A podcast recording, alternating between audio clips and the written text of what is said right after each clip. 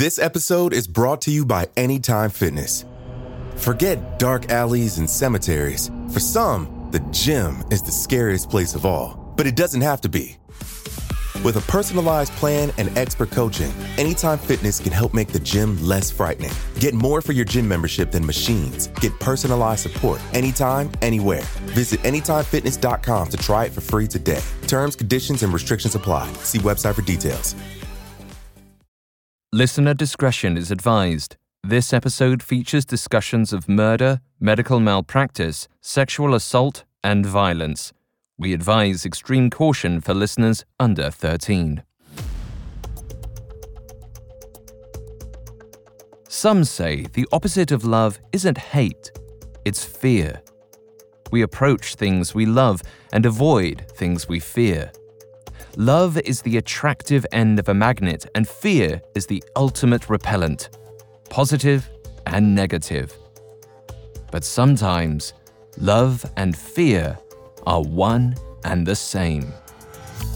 That was the case for Gwen Graham and Cathy Wood. Their romantic relationship was fraught with fear fear inflicted by domestic abuse and fear of losing each other. It was this fear that turned them to murder. They thought that by engaging in the unthinkable, they would be forever bonded, their fears erased. As terror prevailed, however, their romance expired. And so did their willingness to hide their dark secret. A love soured by fear.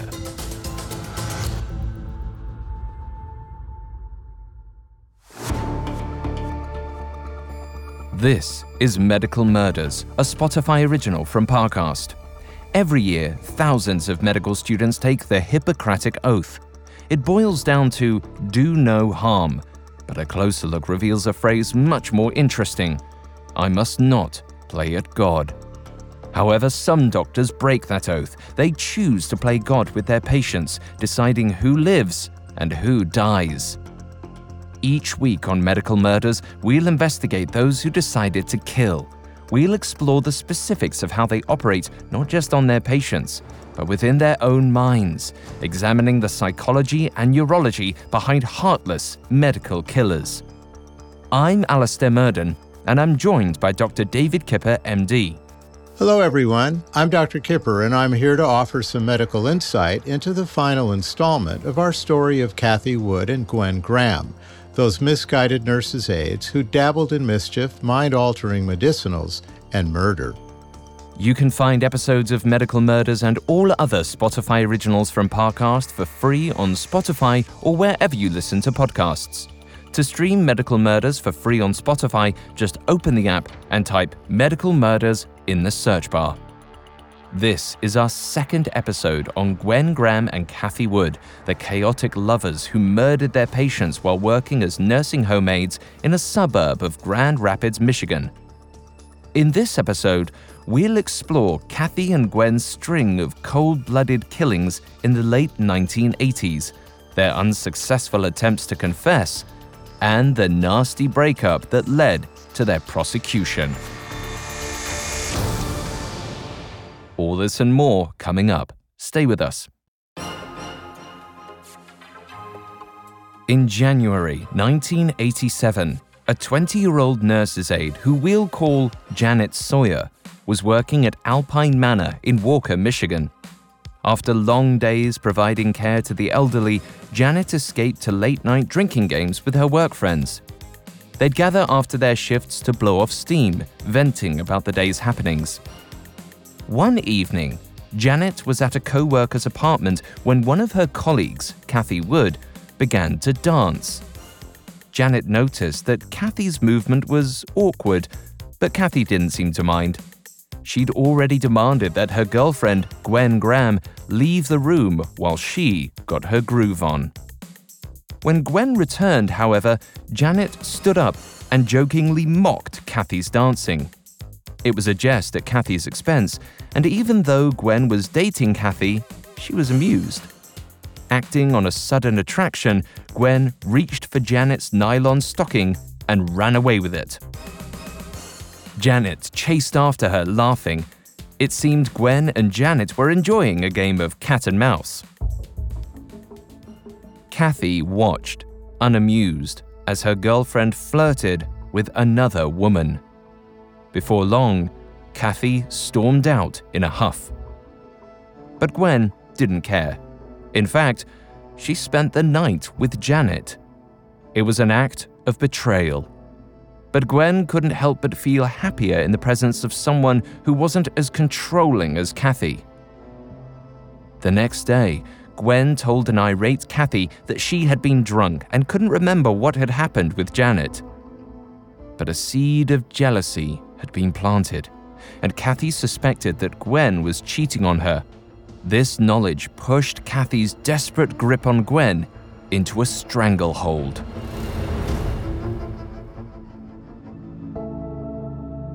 In late winter of 1987, 23 year old Gwen Graham and 24 year old Cathy Wood's relationship hit the rocks.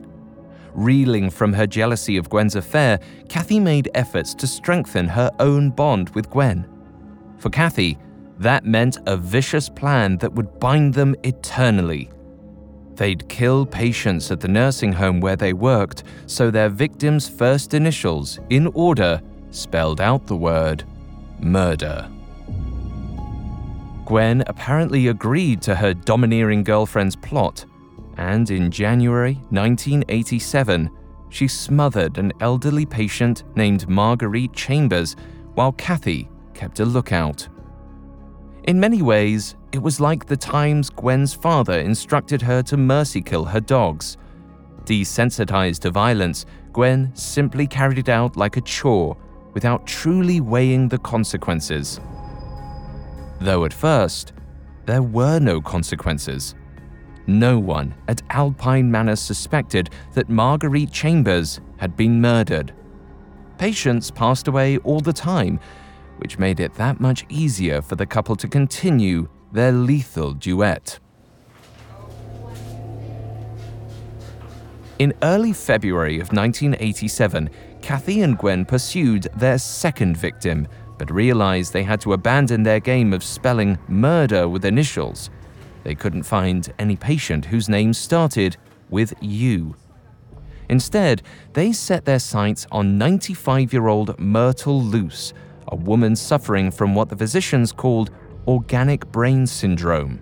Organic brain syndrome is a term that's been used to refer to any cognitive disorder that has a physiological foundation, as opposed to an etiology that's purely mental.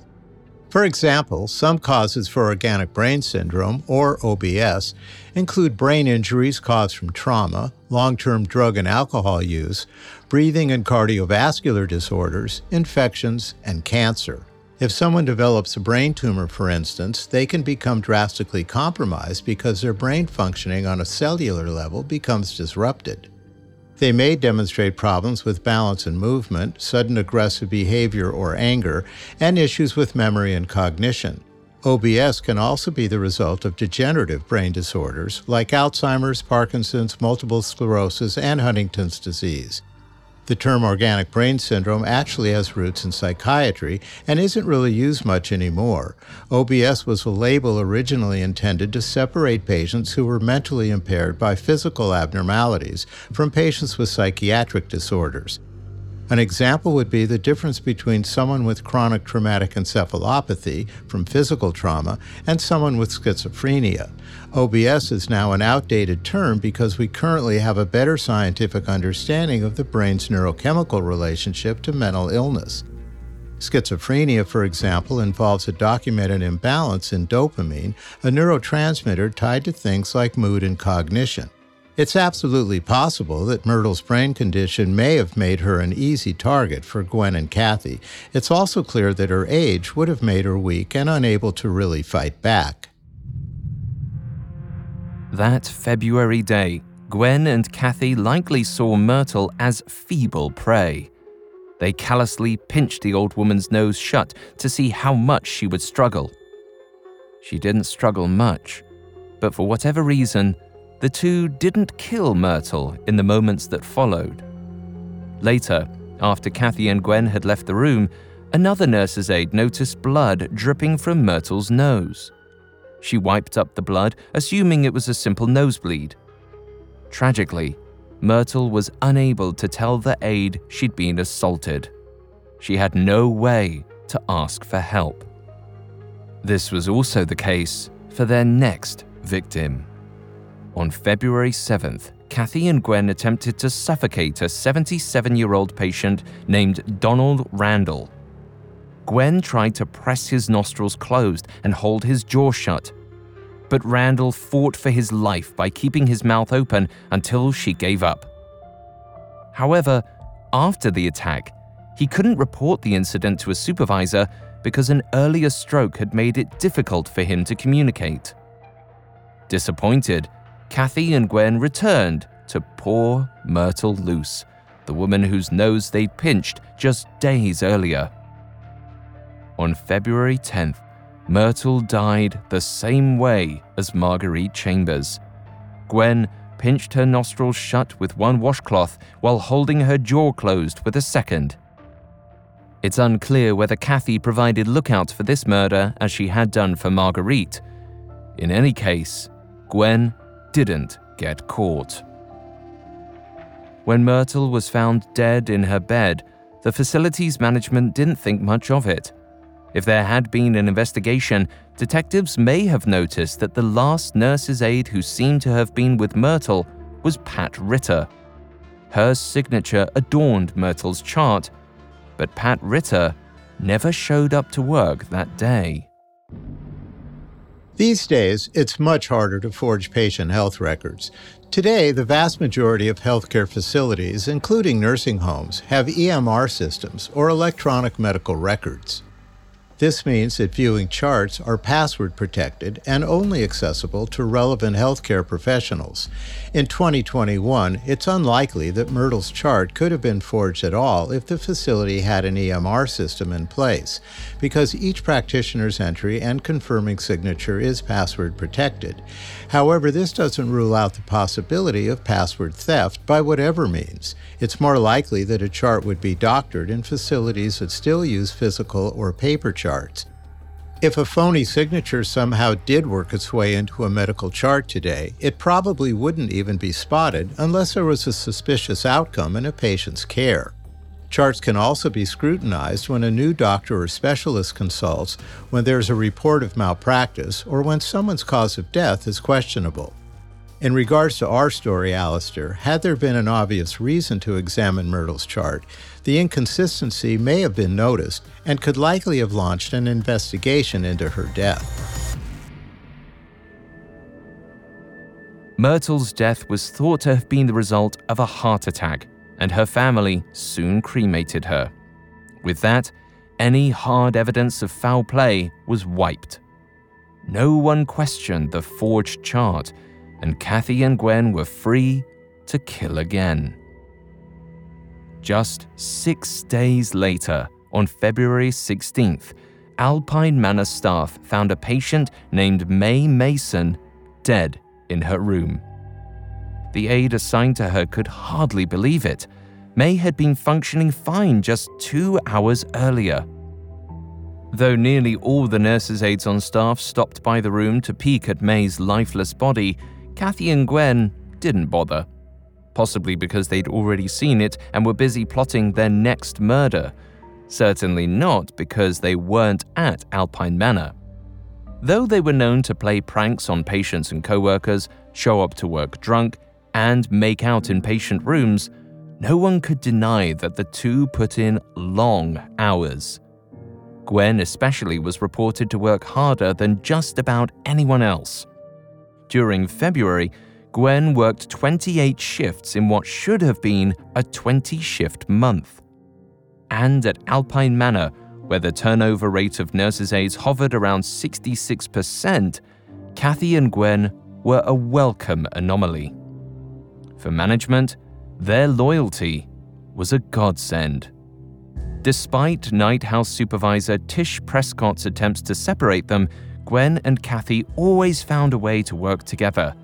And no one put together that when the pair did take time off, it was usually right after a patient's death. For example, on February 26th, Cathy and Gwen worked the same shift and murdered a patient named Belle Bacard. Then, they both took the 27th off. Again, no one noticed anything suspicious. And perhaps this new pattern became as mundane as their jobs used to be.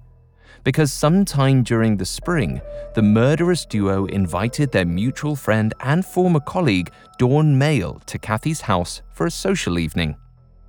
Out of the blue, Cathy and Gwen confessed that they had murdered a patient. Gwen said she had smothered the patient with a pillow while Cathy stood guard. Dawn assumed the couple was playing a twisted mind game again or involving her in one of their stupid pranks. Gwen and Cathy's confession had fallen on deaf ears. The disappointing moments likely turned Gwen introspective. Unable to garner shock from her closest friends, she began to feel as though everything she ever did was for Cathy's satisfaction. And as the winter of 1987 turned to spring, Gwen was quickly becoming resentful of the woman who had roped her into an awful scheme. Cathy was no fool. She could feel Gwen pulling away. Still desperate to salvage their bond, Cathy likely did the only thing she knew would infuse their relationship with intensity once more. She pursued another victim. In early April, one of Alpine Manor's most popular patients had taken a nasty turn. Edith Cook had been favored for her cheery, positive attitude. But an outbreak of gangrene in her feet changed all that. Gangrene is tissue death after a loss of blood circulation, usually the result of a severe infection. It can attack many different parts of the body, externally and internally, but usually ends up in the limbs, fingers, and toes. Because our bodily tissues depends on oxygen and nutrients to survive, diminished or impaired blood flow can cause them to die. Dead tissue can then become gangrenous and eventually rot away. For this reason, people with blood vessel or vascular compromise from diseases like atherosclerosis, diabetes, and high blood pressure are at higher risk for developing gangrene. Infection is a common catalyst for gangrene because if untreated with antibiotics, these bacteria will cause these tissues to die. So the person most at risk would be someone with one of these underlying circulatory conditions who also had an open wound that became infected. Not only would their tissue be harmed by the invading bacteria, it would also be compromised by an inadequate supply of oxygenated blood to help fight the infection. Gangrene can be extremely painful and cause tissues to turn black, deep red, purple, and dark blue. It can additionally lead to blisters, swelling, pus, and a very foul smelling discharge in the affected area. The odor from gangrene is particularly difficult to tolerate, and it's really hard to cover up. The best bet for successfully treating a patient with gangrene would be to quickly address the underlying condition. This is usually accomplished with surgery by removing the dead tissue, restoring adequate blood flow, and initiating the appropriate antibiotics. Gangrene is excruciating for the person suffering from it, but it's no picnic for the people treating it either. Edith's pain became unbearable when her toes turned black and rotted. The smell seemed to permeate the entire facility. And so did Edith's frequent cries for help. The stench and painful screams proved too much for her nurse's aides. On April 7th, Gwen Graham and Cathy Wood smothered Edith, just as they had their previous victims. Afterward, Cathy was delighted to unpack the crime with Gwen, but Gwen didn't seem so interested anymore. Her sights were set on another woman. Coming up, Cathy and Gwen's relationship implodes. Hi, listeners. It's Carter from Parcast, and I am thrilled to tell you about a new limited series I'm hosting just in time for Father's Day. It's called Devious Dads, and it introduces you to some of the most feared, fraudulent, and fatal fathers in history. Every Sunday on Spotify, discover the men who started out as role models and ended up becoming real life criminals, like Wall Street financier Bernie Madoff, whose billion dollar Ponzi scheme destroyed countless families, including his own, or Marvin Gaye Sr., whose envy and resentment towards his son's successful music career drove him to murder. Each episode of Devious Dads has been handpicked from shows across the Parcast network, shining a light on the men who are far more wicked than wise. This summer, catch a glimpse of the frightening side of fatherhood. Follow the Spotify original from Parcast, Devious Dads. Listen free only on Spotify. This episode is brought to you by Anytime Fitness. Forget dark alleys and cemeteries. For some, the gym is the scariest place of all, but it doesn't have to be. With a personalized plan and expert coaching, Anytime Fitness can help make the gym less frightening. Get more for your gym membership than machines. Get personalized support anytime, anywhere. Visit AnytimeFitness.com to try it for free today. Terms, conditions, and restrictions apply. See website for details. Now, back to the story. By the late spring of 1987, 24 year old Gwen Graham and 25 year old Cathy Wood had murdered several elderly patients at Alpine Manor Nursing Home in Michigan.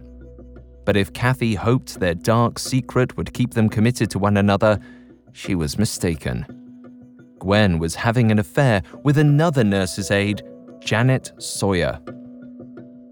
What had started out as an innocent flirtation had quickly snowballed into something powerful. At only 20 years old, Janet had an innocence about her that Gwen appreciated.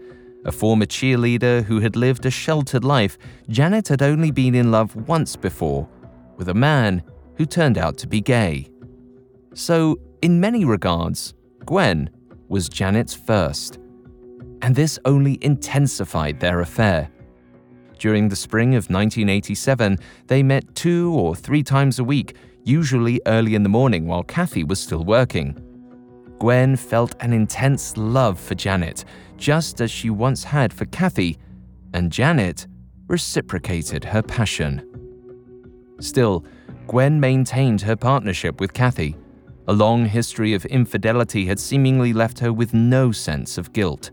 If anything, her feelings of anger towards Cathy grew as she shared them with Janet. In late April, Janet met with Gwen in the parking lot of a supermarket, expecting a rendezvous.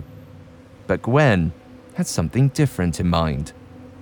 With tears in her eyes, Gwen admitted to murdering six patients. Despite Gwen's emotional display, Janet didn't believe her. Like Gwen's friend Dawn, Janet figured it was a prank. She thought Cathy was behind the story, forcing Gwen to make up a ridiculous lie to ensure Gwen's loyalty. So Janet simply sympathized with Gwen and further vilified Cathy. Gwen, it seemed, could not be convinced that Cathy alone was the bad seed. She would occasionally slip confessions of murder into everyday conversations with Janet. Even then, Janet turned a blind eye, expecting that Gwen would give up the lies of her past when she fully moved on from Cathy. That proved difficult for Gwen, but changes at work would soon push her over the edge. In May 1987, Cathy was promoted to charge tech. Supervisory roles are often given to experienced nurses and nurses' aides to help with the workflow and oversee staff members. Charge techs can basically be looked at as nurse supervisors who themselves work under the facility's oversight managers. Their job usually involves directing employees, setting schedules for nurses and aides, updating and logging medication inventory, and helping with conflict resolution among staff. In this way, they should project some authority, be organized, and demonstrate a certain level of emotional intelligence and kindness.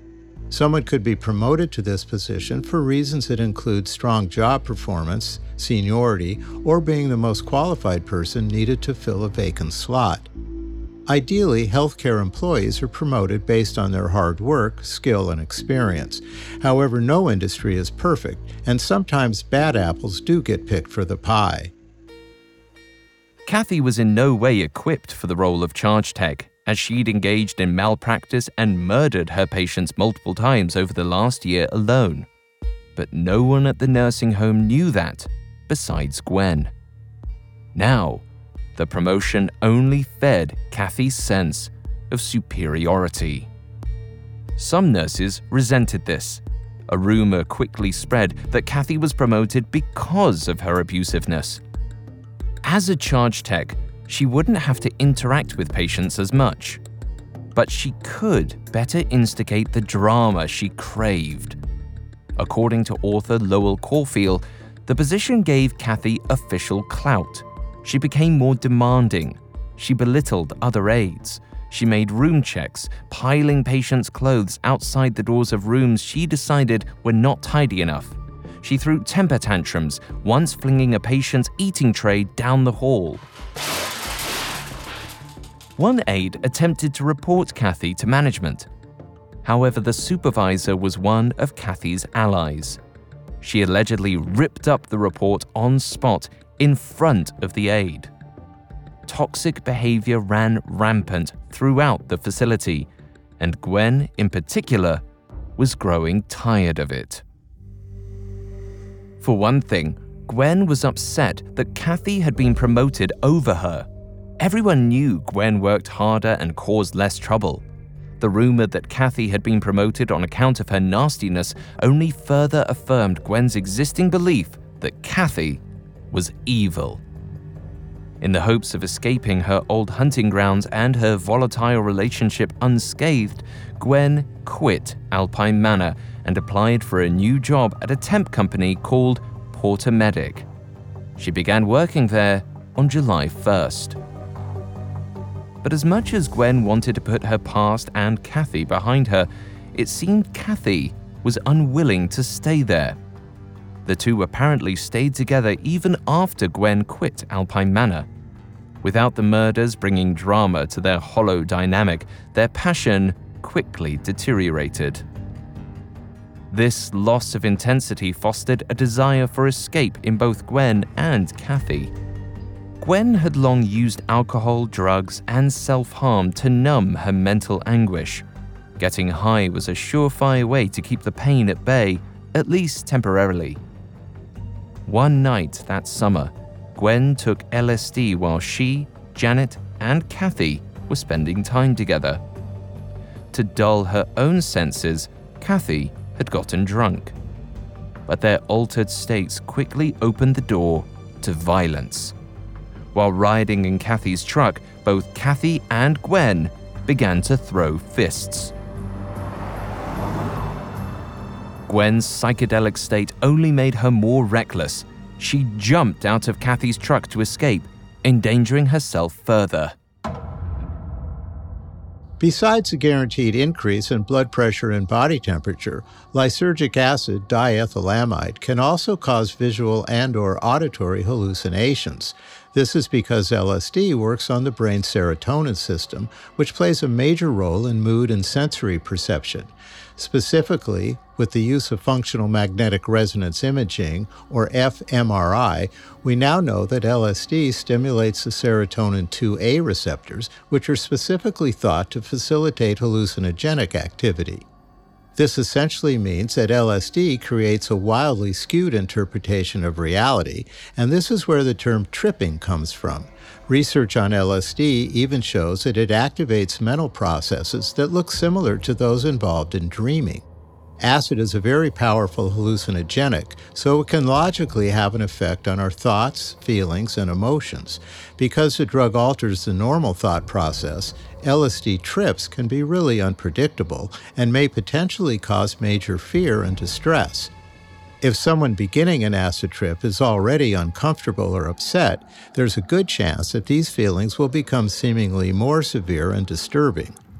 It's likely that Gwen's behavior that evening was exacerbated by her existing anxiety, combined with the LSD abuse.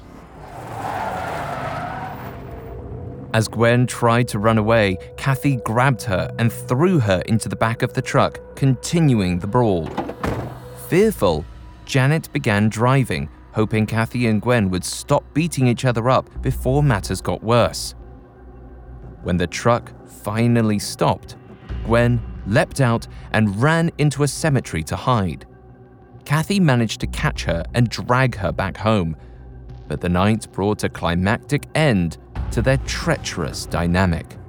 By July, Gwen pulled the plug.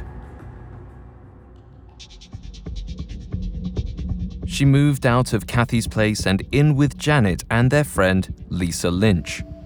Cathy did not take the breakup well. She got into the habit of driving by Lisa's mobile home at night, watching Lisa and Gwen, or Gwen and Janet. One morning, Gwen woke to find Cathy standing at the foot of her bed. Cathy didn't hurt Gwen, but the message was clear. There was no escaping Cathy as long as Gwen stayed in Michigan. So Gwen made plans to return to Texas in August. When Cathy found out, she confronted Janet at the mobile home. She threatened to have Gwen arrested or even killed, which Janet thought was crazy. Despite this, Gwen still allowed Cathy to speak to her privately. What they said to one another is not known, but after their conversation, Gwen packed a suitcase and moved back to Cathy's house. She explained to Janet that Cathy had something on her and she couldn't escape.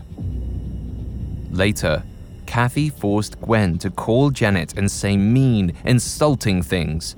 She allegedly tied Gwen up and acted as if she wanted to smother her with a pillow.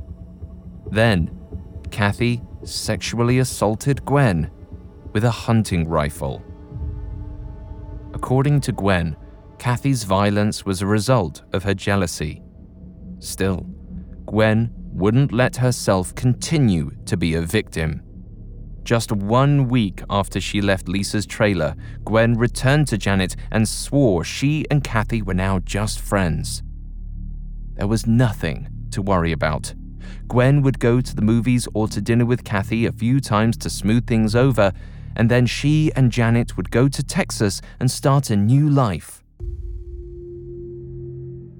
After Gwen left in early August, Cathy called her ex husband, Ken Wood. Despite their divorce, they still communicated regularly, but Cathy hadn't confided anything about the murders to him yet. Now, convinced that Gwen was leaving her for good, Cathy told Ken that she and Gwen had killed six people.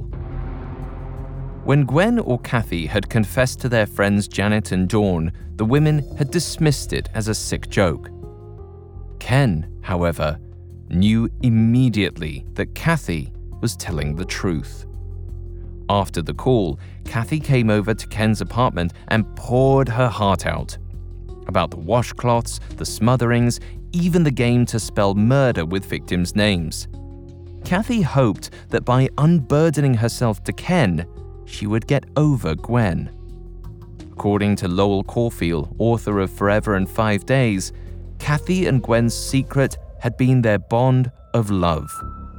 Now, rejected by Gwen, Cathy was willing to break that bond and make Gwen suffer for it.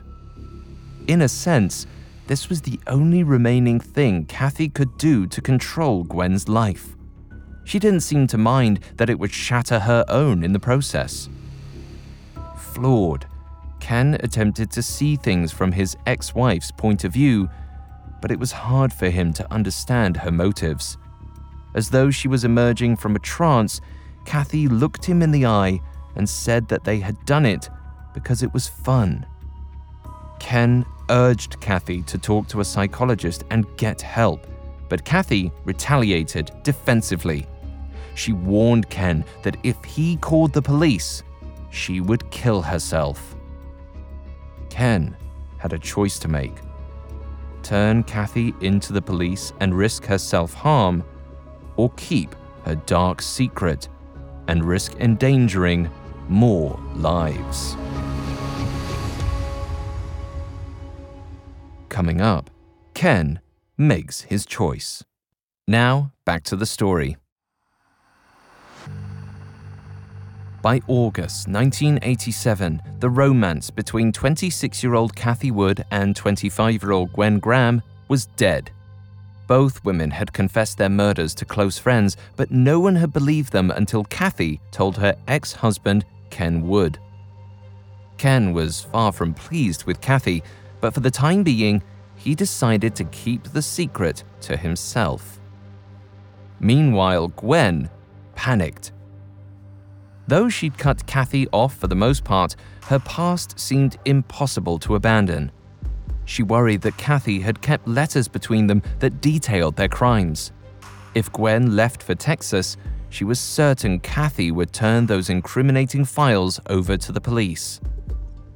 Trying to garner allies, Gwen told her roommate, Lisa Lynch, about the murders. She said she had smothered Edith Cook with a pillow because she couldn't stand the stench of her gangrene or her screaming. Lisa also dismissed the confession, thinking it had to be another one of Cathy's mind games.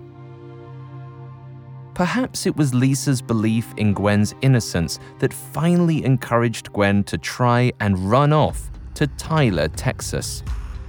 She and Janet packed their bags, but before they left town, Gwen insisted on swinging by Cathy's to say goodbye. She and Cathy parted with tears in their eyes. Though Ken Wood sat on the knowledge that his ex wife and her ex lover were murderers for 14 months, he couldn't stay silent forever. Once he accepted that Cathy wouldn't turn herself in or seek any professional help, he decided to speak to authorities.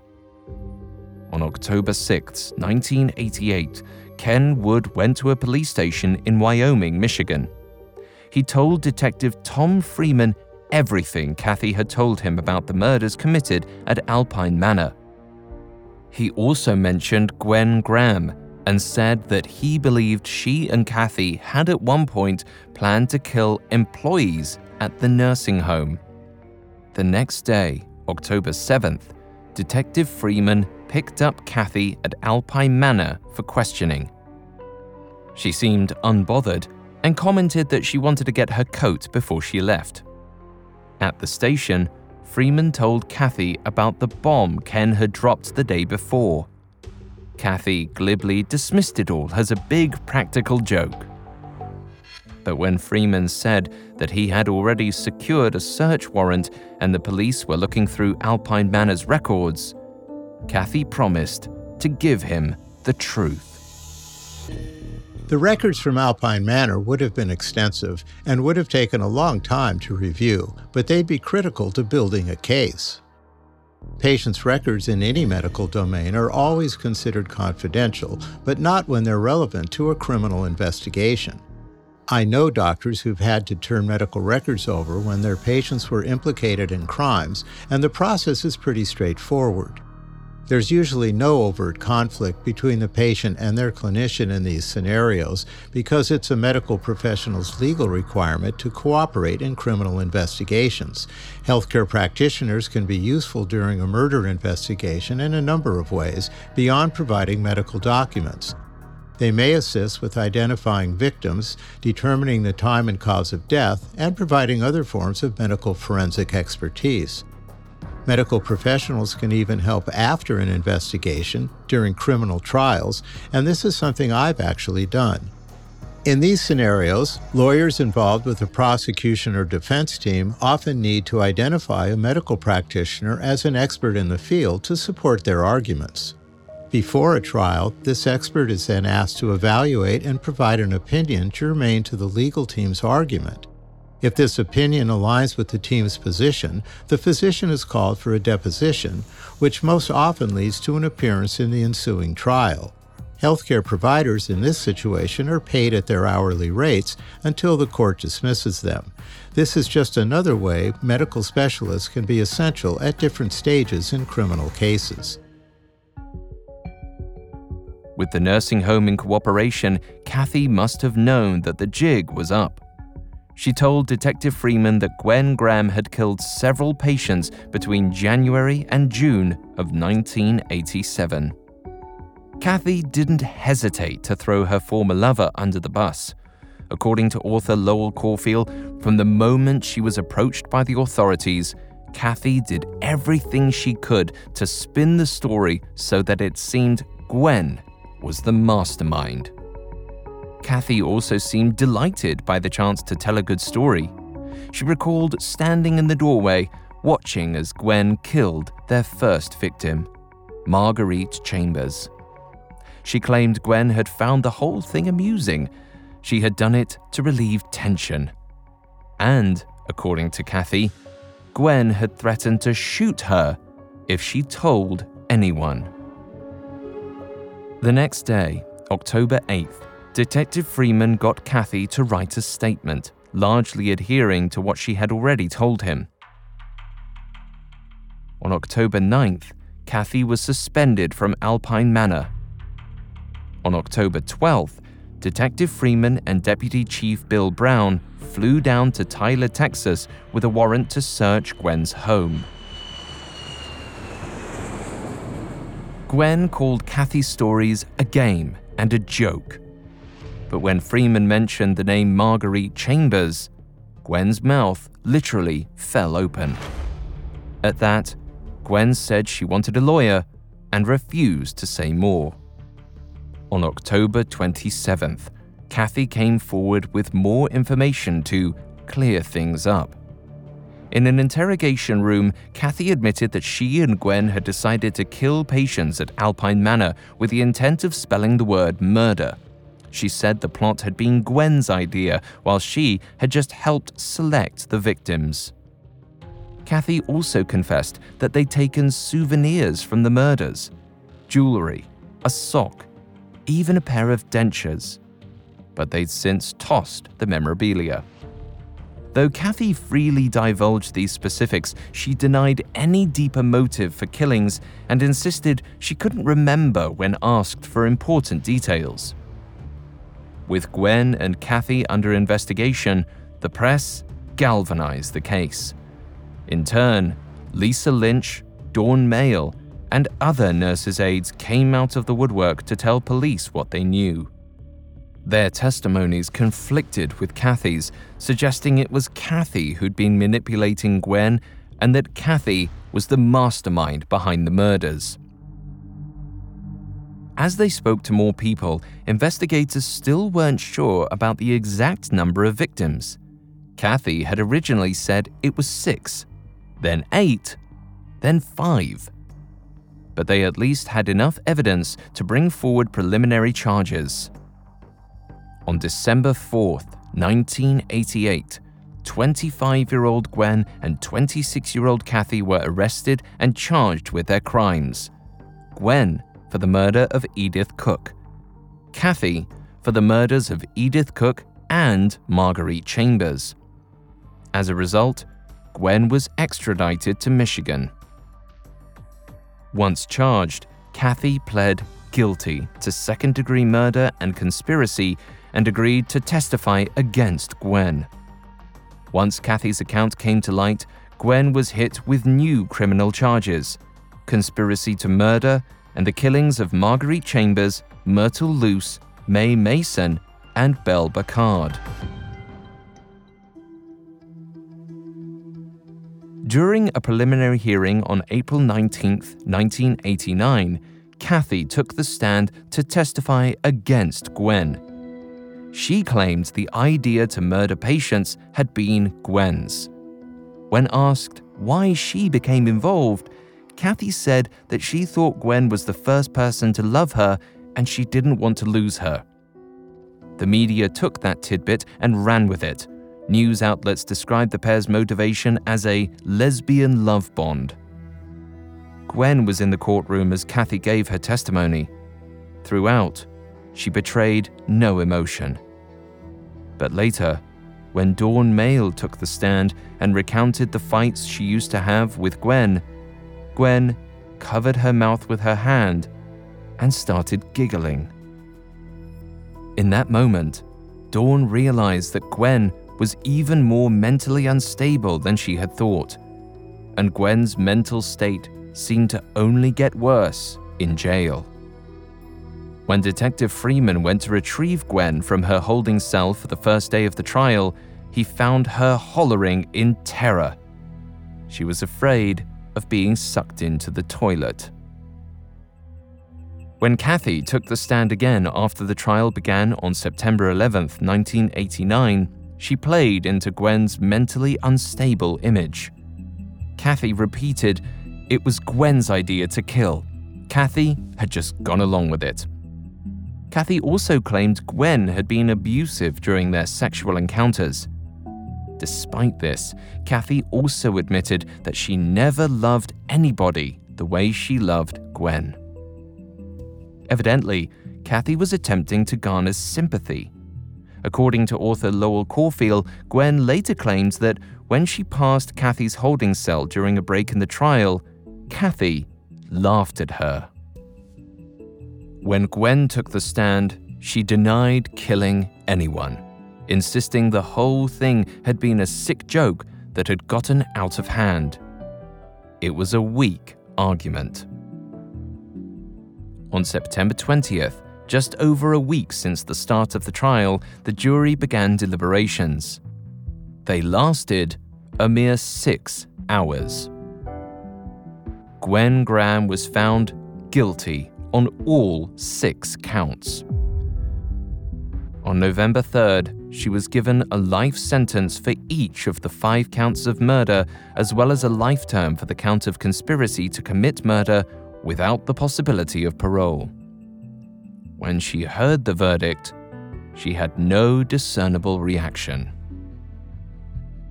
For her guilty plea to second degree murder and conspiracy to commit murder, Cathy was sentenced to 20 to 40 years in prison. According to one inmate, prison had little effect on Cathy. She continued playing her mind games, manipulating other prisoners into giving her money, food, and toiletries. The inmate even accused Cathy of sexually and physically abusing another prisoner. Cathy also apparently bragged openly about the case. Once, when other inmates tricked Cathy into getting high, Cathy said she had committed the murders on her own and framed Gwen to get back at Gwen for breaking up with her. In 1990, Gwen was interviewed by author Lowell Cauffiel, and she referred to Cathy as a very unhappy girl. She said that some days she felt like strangling Cathy, and on others, she felt she still had feelings for her. She agreed to psychological testing and was deemed to have a low functioning borderline personality. Borderline personality disorder is a mental health condition whose symptoms can include a distorted sense of self, a strong fear of abandonment, unusually strong emotional reactions, self harm, and other dangerous behaviors. Although causes aren't fully understood, it's considered to be a mental health disorder, often genetic, caused by irregularities in areas of the brain related to emotional regulation and impulse control specifically the amygdala and hippocampus.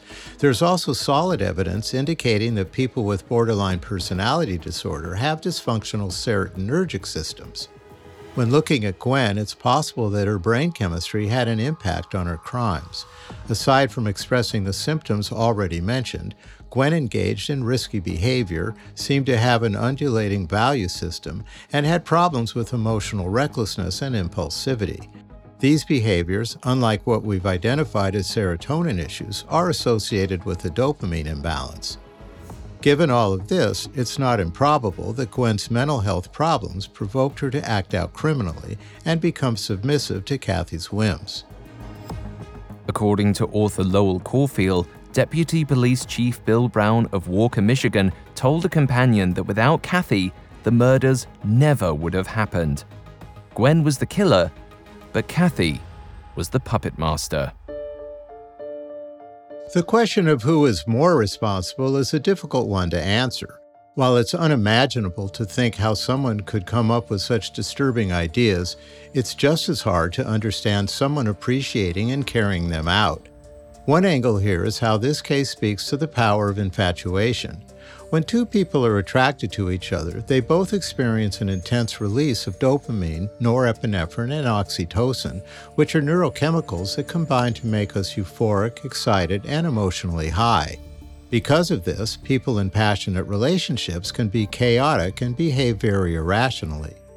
It only makes sense that two mentally and emotionally disturbed people could become collectively destructive with these neurochemicals in the mix.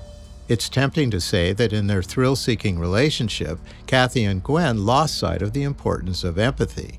But the sad truth is that they probably never had much to begin with. In October 2019, 59 year old Cathy Wood was granted parole and permitted to move to South Carolina to live with her sister. According to the terms of her parole, she is barred from working with the elderly. Gwen Graham, remains imprisoned. Despite their different fates, Cathy and Gwen remain inextricably linked. While the power of attachment can be a catalyst for growth and healing, the story of Cathy Wood and Gwen Graham reveals the harm that can happen when love turns toxic.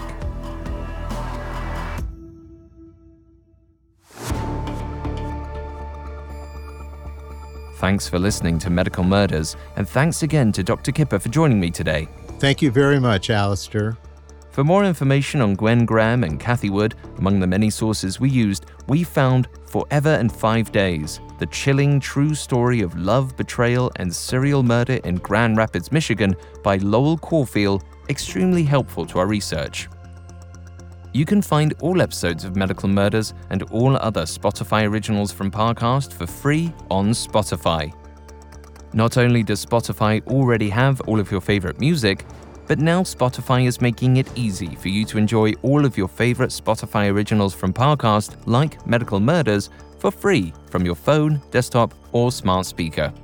To stream Medical Murders on Spotify, just open the app and type Medical Murders in the search bar. We'll see you next time. Medical Murders is a Spotify original from Parcast. It is executive produced by Max Cutler, sound designed by Trent Williamson, with production assistance by Ron Shapiro, Carly Madden, Kristen Acevedo, Jonathan Cohen, Alexandra Trickfordaughter, and Joshua Kern. This episode of Medical Murders was written by Devin Hughes, with writing assistance by Maggie Admire, fact checking by Bennett Logan, and research by Chelsea Wood. Medical Murders stars Dr. David Kipper and Alastair Murden.